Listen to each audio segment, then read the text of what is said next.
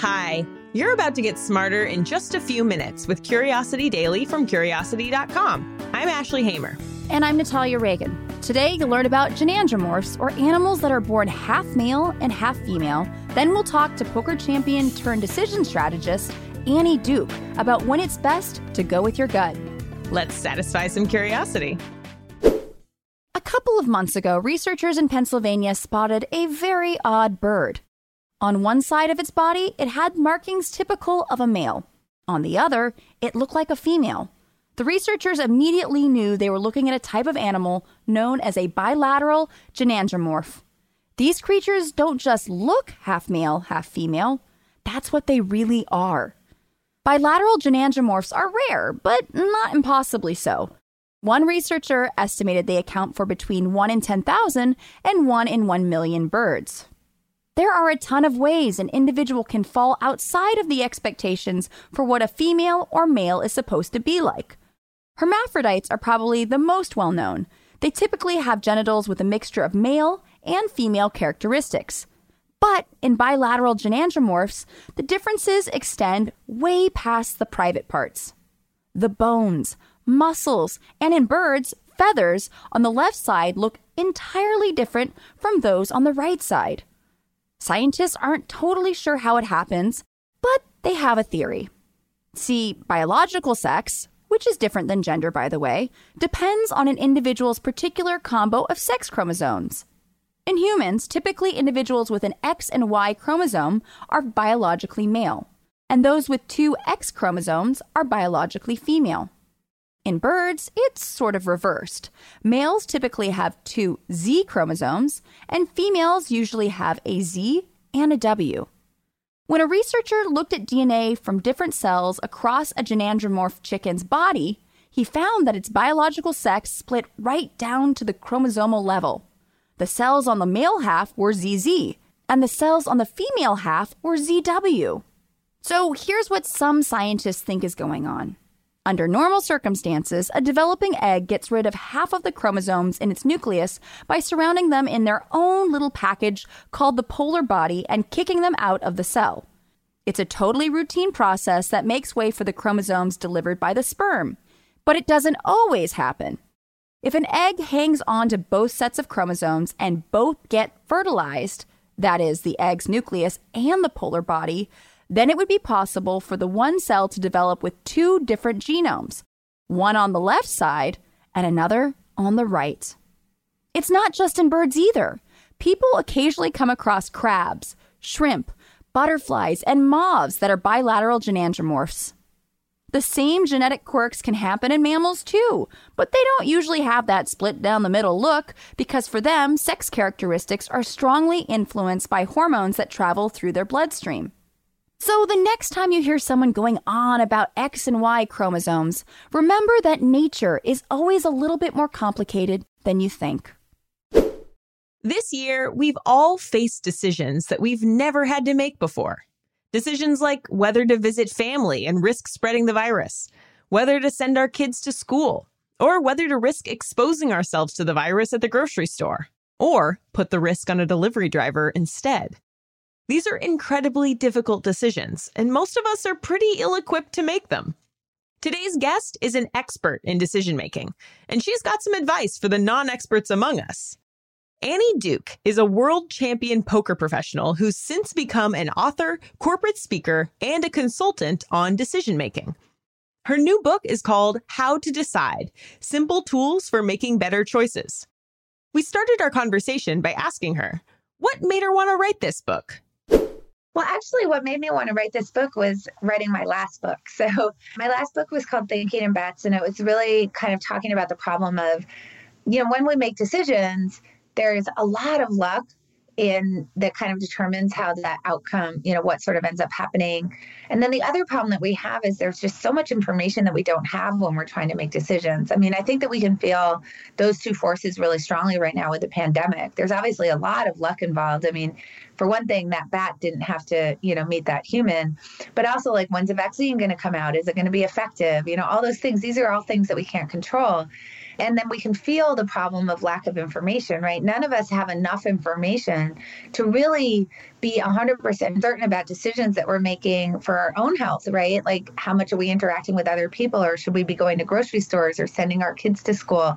And these are all really important decisions that we make without a lot of information and where we know there's going to be a lot of luck. And that's what the first book was about. So after writing that book, I had so many conversations with readers who said, okay, I get it but how? Like how would i make great decisions? What would a great decision process look like? And that's really why i ended up writing those books is that i wanted to respond to the people who are asking me for help with that. How much do you think intuition or going with your gut should go into making a big decision? So the gut feel is going to come really kind of only at the end of a very big decision and then not even always then and the problem is that if anybody's heard anything about cognitive bias and there's so much that's written about that you know your gut is where all of that lives right? Where it's like, I want to do this and I'm not really sure why, but I'll just go with it. And that's where you get all the cognitive bias. That's where you get actually all the bias itself, right? Which is that you might be discriminating against certain types of people and not really even realize why.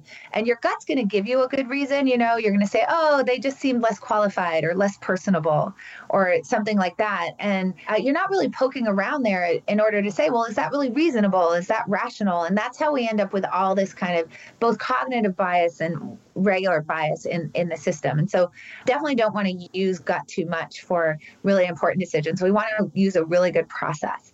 Now, having gotten to a good process, a lot of times what happens is that we'll get down to like two really good options that we really like. And we'll start to get into this analysis paralysis where we think like, if I'm deciding between two things on a menu, if I just asked another person which one they thought I should get, I would be able to choose. Or if I'm deciding between two colleges, I'm looking at all of the sites that give you information about the colleges and the other students' experience. And somehow I'd be able to decide between these two colleges that are like amazing and both fit my category. Or if I'm deciding between two job candidates that both fit the role, you'll start to get into these kind of analysis loops that's where gut can be really helpful. Um, the reason being is that um, there's no information that you're going to go find out that's going to help you decide between the two anyway. That's an illusion because the thing that you really need to do is experience it. You need to try the dish on the menu or you know you you haven't gone to the college and that's the information that you would really need or if you had a time machine and you could tell which employee was going to end up better in your company that would be great but unfortunately we can't be sure about those things so the way to figure out when to use your gut uh, is when you could say, if this was my only option, like if this candidate were my only option, would I be happy? If your answer is yes to candidate A, and then you said the same thing about candidate B, if this candidate were the only person I could hire, the only one that was available, would I be super happy? If the answer is yes to that as well, those two options have passed the only options test, which means that they're about the same. And then you should go with your gut. And that's totally fine because they're pretty close and just get out of that loop. And that's the best time to use your gut in decision making. That almost sounds like your gut is basically as good as a flip of a coin. Yes, that's exactly right. You've honed in, but people are kind of uncomfortable saying just flip a coin, although that's kind of what I do. Uh, but when I say just go with your gut, it makes, you know, it, I think people are more comfortable with that. So I'm a big like go with your gut person or flip a coin, right? Whether it's I can't decide between the chicken and the fish. It's like, okay, well, what you're saying is you'd be happy either way. So, you know, flip a coin. Uh, if you can't decide between two colleges, once you've gotten down to two colleges that you would be super happy going to, you know, you've already thought about like, do I want to be on a big campus or a small campus? You know, you've done that deliberative process. Does it have the type of classes that would fulfill the thing that I think that I want to major in? If I change majors, what do I think I might want to change to? Does it have classes that would help me with that as well? You know, where is it located? Do I want to be where it's there's winter or where it's warm all the time, whatever. So you've gotten, you've done all that stuff and now you've got it narrowed down. You know, I'm a big coin flipper, but use your gut if you want. That's kind of what I feel like.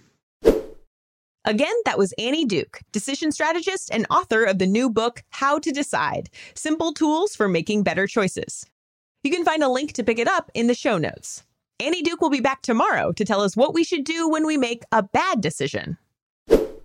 Okay, let's recap today's takeaways. Well, we learned that there are some birds and other animals that are literally half male and half female, down to the chromosomal level. They're called bilateral gynandromorphs, and they'll have all male characteristics on one side and all female characteristics on the other, which shows that determining sex is way more complicated than just thinking in binary male female kind of things. They're fascinating. They're totally fascinating, and I would highly recommend Googling this or looking at the links in our show notes because the pictures are astounding. There's a, a bilateral gynandromorph cardinal, which is incredible because only the males are red and the females are kind of brown gray. And it's just split right down the middle. It's only red on one side. It's amazing. I think it's so cool. I yeah, I, I honestly was wondering if maybe animals that had a lot of sexual dimorphism in terms of size differences or even like how many feathers they have, like for instance the peacock versus the peahen, that would be a really interesting gynandromorph just seeing one half with these huge feathers that are not exactly the best to have if you're trying to outfly or outrun or whatever any sort of predators and that beautiful color versus the peahens which are still pretty in their own way but they're a bit more what would consider drab right but yeah I love the bilateral gynandromorph lobster too. It's just, it's definitely, it's intense. It's like, whoa, it's very like haute couture. Absolutely. Yeah. The chicken that the scientists were talking about, it died of natural causes and they actually dissected it. And the bones, like the rib cage, was larger on one side. Like even when they're different sizes, this kicks in. It's wild.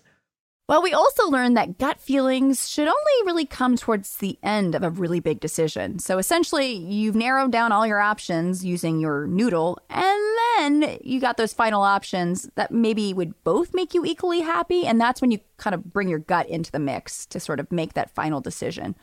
So I know you were really excited about this interview because you're a big fan of Annie Duke. I am a big fan of Annie Duke. I used to, I had a poker phase in college and I would watch a lot of TV poker and she would just sit there at a table full of men and just dominate. It was really cool to see. And so I was really excited to be able to talk to her. And I was very excited that she responded to my suggestion that it was like flipping a coin so enthusiastically. It was pretty big moment pretty big moment.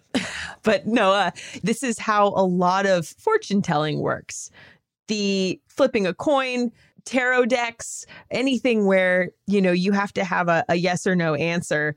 It just helps you lean toward one option or the other rather than like telling you what your future is going to hold. But that's helpful. Knowing which way to lean is something that a lot of us need a lot of the time.